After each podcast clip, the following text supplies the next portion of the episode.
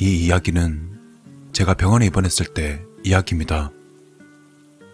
제 설명부터 하자면 지금 땡땡 여고에 다니고 있는 고3 여학생 김수진이라고 합니다. 제가 이렇게 글을 쓰는 이유는 다름이 아니라 아주 기묘한 일을 접하였기 때문입니다. 얼마 전에 저는 등굣길에 가벼운 교통사고를 당했습니다. 그리고 전 근처 병원에 입원하게 되었습니다. 학교가 가기 싫은 이유도 있었지만 혹시 모를 후유증에 대비해 입원하게 된 것이죠. 저희 집안은 그렇게 부유하지 않은 관계로 많은 사람들이 이용하는 6인실에 입원했습니다. 제가 입원했을 때 병실을 쭉 둘러보니 평범하게 그지없는 사람들만 모여 있었습니다.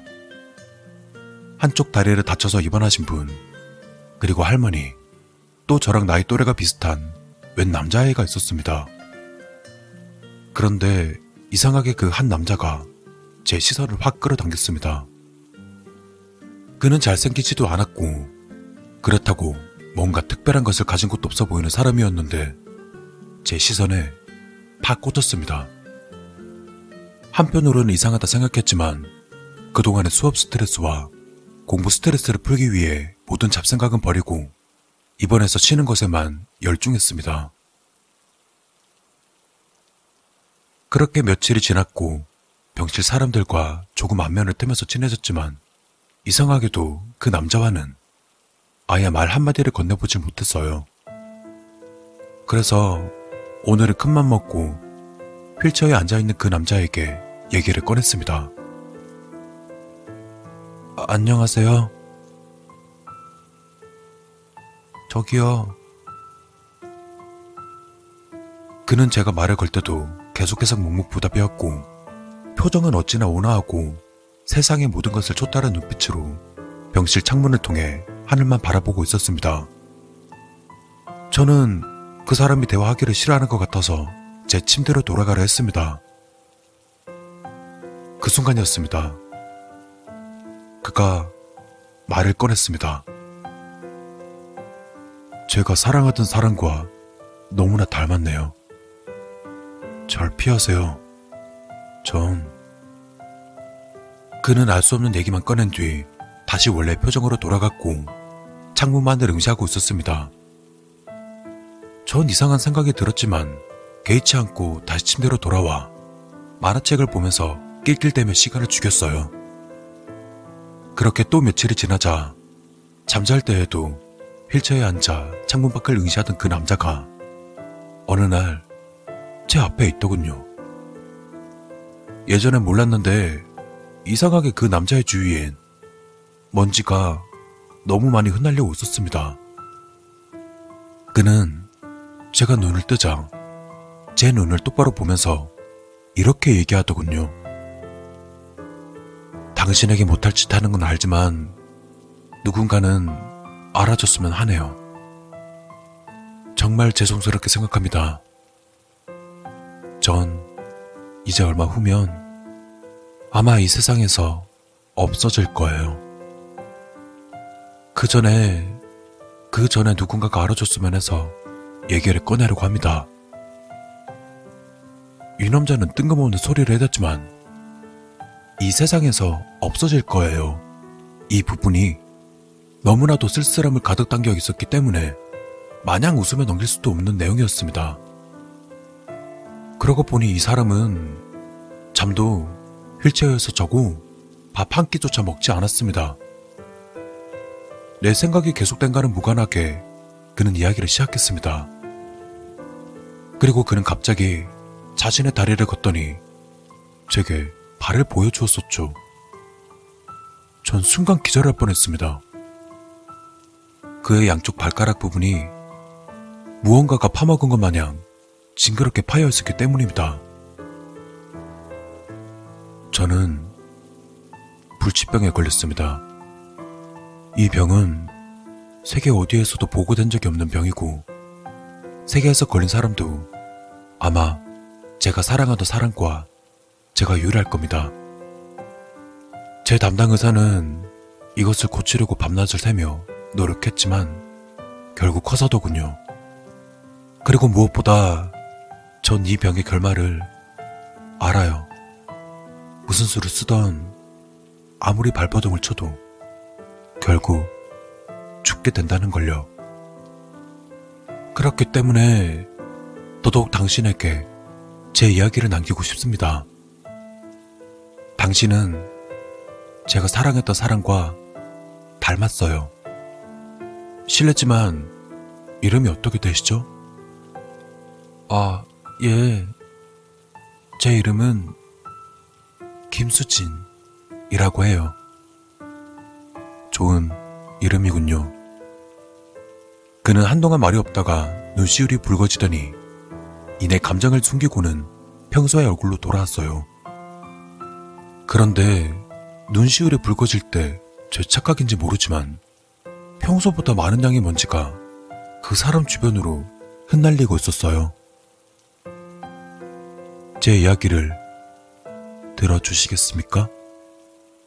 예, 그렇게 하세요. 감사합니다. 그리고 제 이름은 밝히지 않겠습니다. 어차피 죽을 테니까요.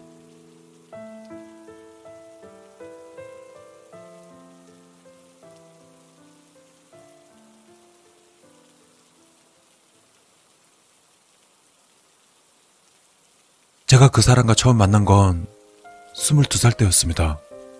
그녀의 나이는 20살이었고, 제가 여행을 하던 중에 처음 그녀를 만났습니다. 흔히 말하는 한눈에 반했다고 하죠. 제가 그녀에게 연락처를 받아서 연락을 하고 교제를 하게 되었습니다. 우린 급속도로 친해졌습니다. 그리고 사랑도 깊어갔죠. 그녀와 전 너무나도 닮은 점이 많았습니다. 여행을 좋아하는 것도 그렇고, 게임을 좋아하는 것도, 음악 취향도 비슷하고, 좋아하는 음식까지 같았습니다. 천생연분이라고 해도 좋을 정도로 모든 것이 잘 맞았습니다. 그녀는 어떨지 모르겠지만, 전 그녀의 모든 것이 좋고, 그녀가 없으면 살아갈 수 없을 정도로 그녀를 많이 사랑했습니다. 그러다 그녀가 이별을 고할 때 저는 믿지 못했습니다. 아니, 오히려 믿지 않았다고는 할까요? 왜냐하면 제가 사랑하는 만큼 그녀도 절 사랑하는 줄 알았습니다. 하지만 아니더군요. 그녀가 헤어지자는 이유는 간단했습니다. 내가 미안하다면서 기댈 사람이 필요하다고 전 믿을 수 없었습니다만 결국은 납득이 가더라고요. 절 보시면 아시겠지만 전 그렇게 믿음직스러운 사람도 아니고 절 아는 사람들은 저보고 가볍다고 하니까요. 실제로는 별로 그렇지도 않은데 말이에요. 여튼 뭐 그렇게 헤어지게 되었습니다. 전 거의 1년 동안 그녀 생각만 하고 혹시나 연락이 올까 하고 연락처도 지웠다, 다시 등록했다, 이렇게 반복하고 꿈에서도 반복되고 계속해서 생각이 나고 또 나고 그런 생활이 지속되었습니다. 그러다 얼마간의 시간이 흘렀고 하늘이 도와준 덕분일까요? 결국은 그녀에게 연락이 왔습니다. 전 바보처럼 다시 그녀를 찾아갔어요. 그런데 그녀의 몰골은 말이 아니더군요. 그녀를 본 것은 병원이었어요. 그녀는 저처럼 휠체어에 앉아서 죽어가는 사람처럼 있더라고요. 그는 마치 미친 사람처럼 행설수설하면서 자신의 이야기를 했어요. 무슨 이야기를 하는지 잘은 모르겠지만 이상하게도 슬픔과 기쁨이 섞여서 저까지 괜히 울적해지더라고요. 전 그녀를 보자마자 할 말을 잃었어요. 예전에 예쁘던 그녀는 사라지고 웬 영혼이 빠져나가 마네킹을 보는 듯한 기분이었습니다. 제가 그녀와 눈을 마주치는 순간 그녀는 언제 그랬냐는 듯 갑자기 환하게 웃으면서 절 보더니 눈물을 뚝뚝 흘리더라고요. 그리고는 제게 미안하다고 했어요. 그냥 그 말만 계속해서 반복하더라고요. 전 울고만 있는 그녀를 간신히 진정시킨 뒤 왜 입원한 거냐 물었어요. 그런데 그녀는 말없이 자신의 발가락을 보여주더군요. 너무나도 놀라고 말았어요. 지금 저처럼 양쪽 발가락을 누군가 파먹은 듯 징그럽게 파였었어요. 그리고 울면서 그러더군요. 자신이 벌받은 거라고. 저랑 헤어지고 몇 달을 지나고 여행을 하는데 웬 노파를 만났대요. 그런데 그 노파가 지나가면서 하는 말이 저준지 아닌지 모르겠는데 너가 다른 사람의 마음을 갈갈이 찢어 놓은 것처럼 너의 몸도 갈갈이 찢어질 거다. 그리고 너에게 행복이란 걸 모르게 해주마. 네가 감정을 느끼면 너의 몸이 갈갈이 찢어지는 게 더 빨라질 거다. 라는 헛소리를 남기고는 사라졌대요. 그런데 정말 문제는 그 다음부터 일어났다고 하더군요. 그녀의 발가락부터 조금 조금씩 먼지처럼 몸이 흩어졌대요. 그리고 감정을 드러내면 드러낼수록 더더욱 빨리 몸의 가루가 많이 흩날린다고 하더군요.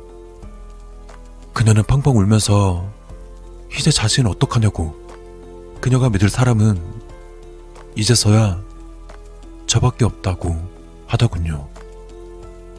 저도 참 멍청해요. 그렇게 상처받았으면서 결국 또 제가 해결 방법을 찾아보겠다고 병실 밖을 뛰쳐나왔습니다. 그리곤 무작정 뛰었죠. 우선 저는 그녀가 노파를 만난 장소를 찾아갔습니다.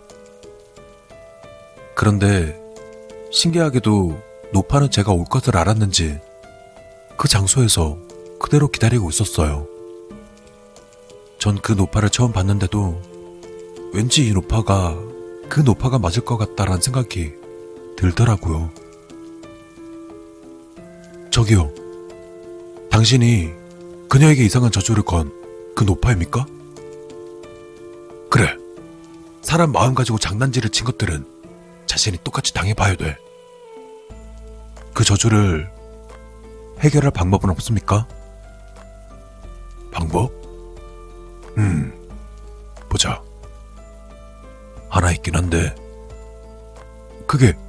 대체 뭡니까? 아, 이거 참. 그 외에, 삼류소설에서 늘 나오는 레퍼토리 있잖아. 네? 제가 대신 걸리라는 겁니까? 이 총각, 보기보다 똑똑하구만. 근데 자네 괜찮겠나? 자네는 결국 상처만 입은 채 쓸쓸하게 죽어갈 텐데 말이야. 자네에겐 특별히 선물을 남겨주지. 자네는 어떤 선물인지 모르겠지만 자네의 죽음을 지켜보는 사람은 알 걸세. 이 말을 끝으로 전 잠에서 깼습니다. 모든 게 꿈이었죠. 하지만 꿈이 아닌 게 있었습니다. 제 발가락이 천천히 먼지처럼 흩어지더군요. 저는 그리고 나서 바로 그녀가 있는 병실로 찾아갔습니다. 그녀는 퇴원 준비를 하고 있더라고요. 절 보자마자 절 꼭 껴안으면서 자신의 병이 치유됐다고 흩어지던 발가락이 다시 생겨났다고 너무 좋아하더군요. 그러면서 저한테 하는 말이 저는 정말 너무나도 좋은 오빠라고 이런 오빠를 만난 건 자신의 인생의 행운이라고 하면서 해맑게 웃더라고요. 그리고 나서 전화를 받더니 오빠 나 병 다 나았어. 모르겠어. 저절로 나왔어. 라고 하더군요. 아무래도 남자친구인 것 같았어요. 전 너무나도 호탈했습니다. 눈물조차 흐르지 않았습니다. 사람이 엄청난 충격을 받으면 아무것도 느껴지지 않는다던데 제가 딱 그 꼴이었어요. 전 어찌해야 될지 몰랐습니다. 제 몸 밑에선 천천히 몸이 해체되고 있는데 그 남자는 그렇게 말하는 동안 계속 눈물을 흘렸습니다. 하지만 그는 오열하면서 말을 더듬지도 않았고 눈물만 흘리면서 계속해서 자신의 이야기를 했습니다. 그러다 어느 순간 제 눈에서도 눈물이 흐르더군요. 그렇게 시간이 지날수록 그의 몸은 더욱더 빠르게 해체되어 갔어요. 눈에 보일 정도로. 그는 그러고선 저에게 그녀의 이름을 알려주었습니다. 아무리 그녀가 저에게 원망스러운 짓을 해도 저는 그녀가 밉지 않았어요. 제가 아까 수진 양한테 좋은 이름이라고 했죠. 그녀의 이름도 김수진이랍니다. 믿던 안 믿던 수진 양의 자유예요. 그래도 수진 씨한테 이렇게 말하고 나니까 많이 후련합니다. 전 이제 다시 마네킹으로 돌아가야겠어요. 근데 신기하게 말이죠. 몸이 해체돼 갈수록 나쁜 기억도 조금씩 사라지는 것 같아요. 기억마저도 해체되는 기분이랄까요? 그 말을 끝으로 그는 다시 휠체어를 이끌고 병실에 있는 창문 앞으로 갔습니다.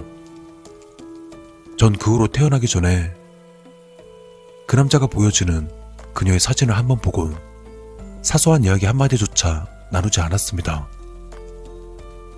그렇게 제 기억 속에서 그 남자는 천천히 잊혀갔습니다.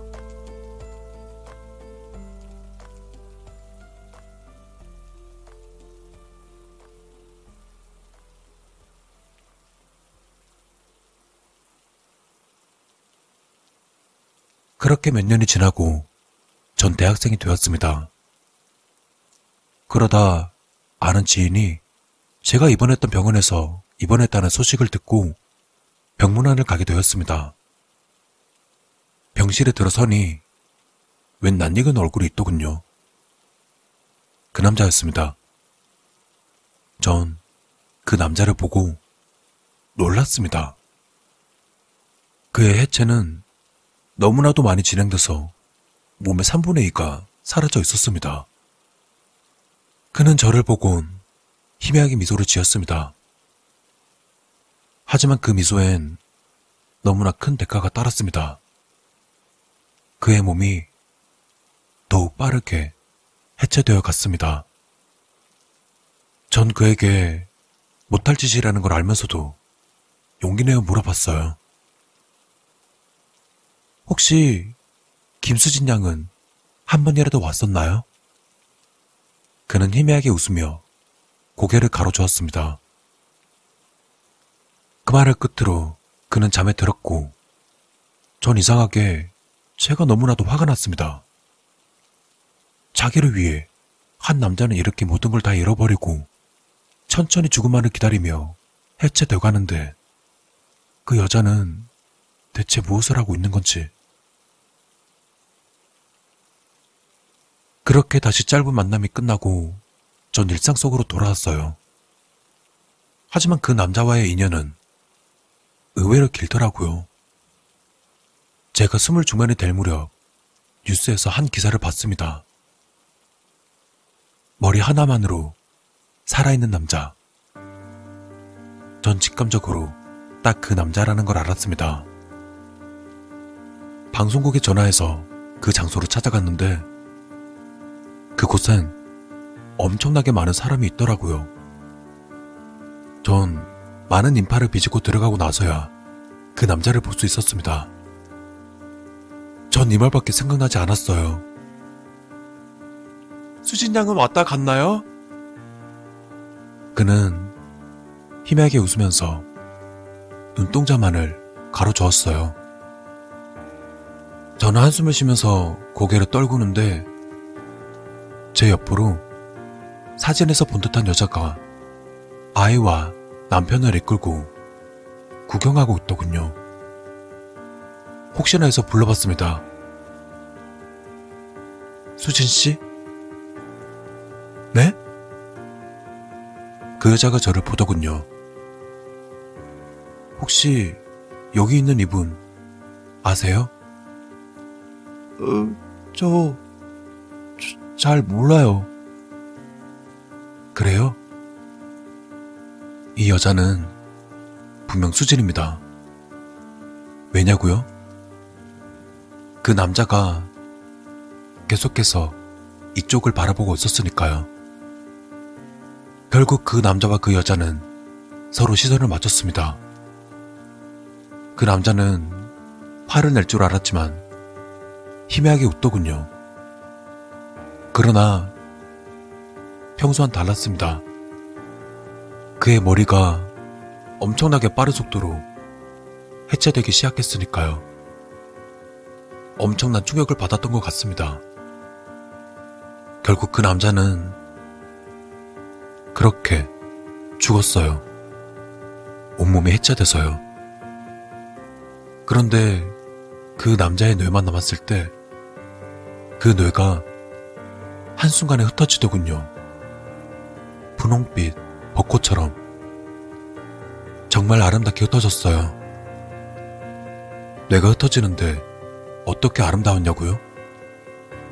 그런 장면이 눈앞에서 일어나도 저는 사랑을 느꼈으니까요. 아마 크게 높아의 선물이 아니었을까 해요. 그런데 그 여자에겐 지옥의 선물이었나 봅니다. 그 여자는 그 자리에서 도망쳤어요. 그런데 이게 무슨 일일까요? 그녀는 그 자리를 급히 도망치다 빠르게 달려오던 트럭에 치였습니다. 그녀는 벌을 받은 것이 분명합니다.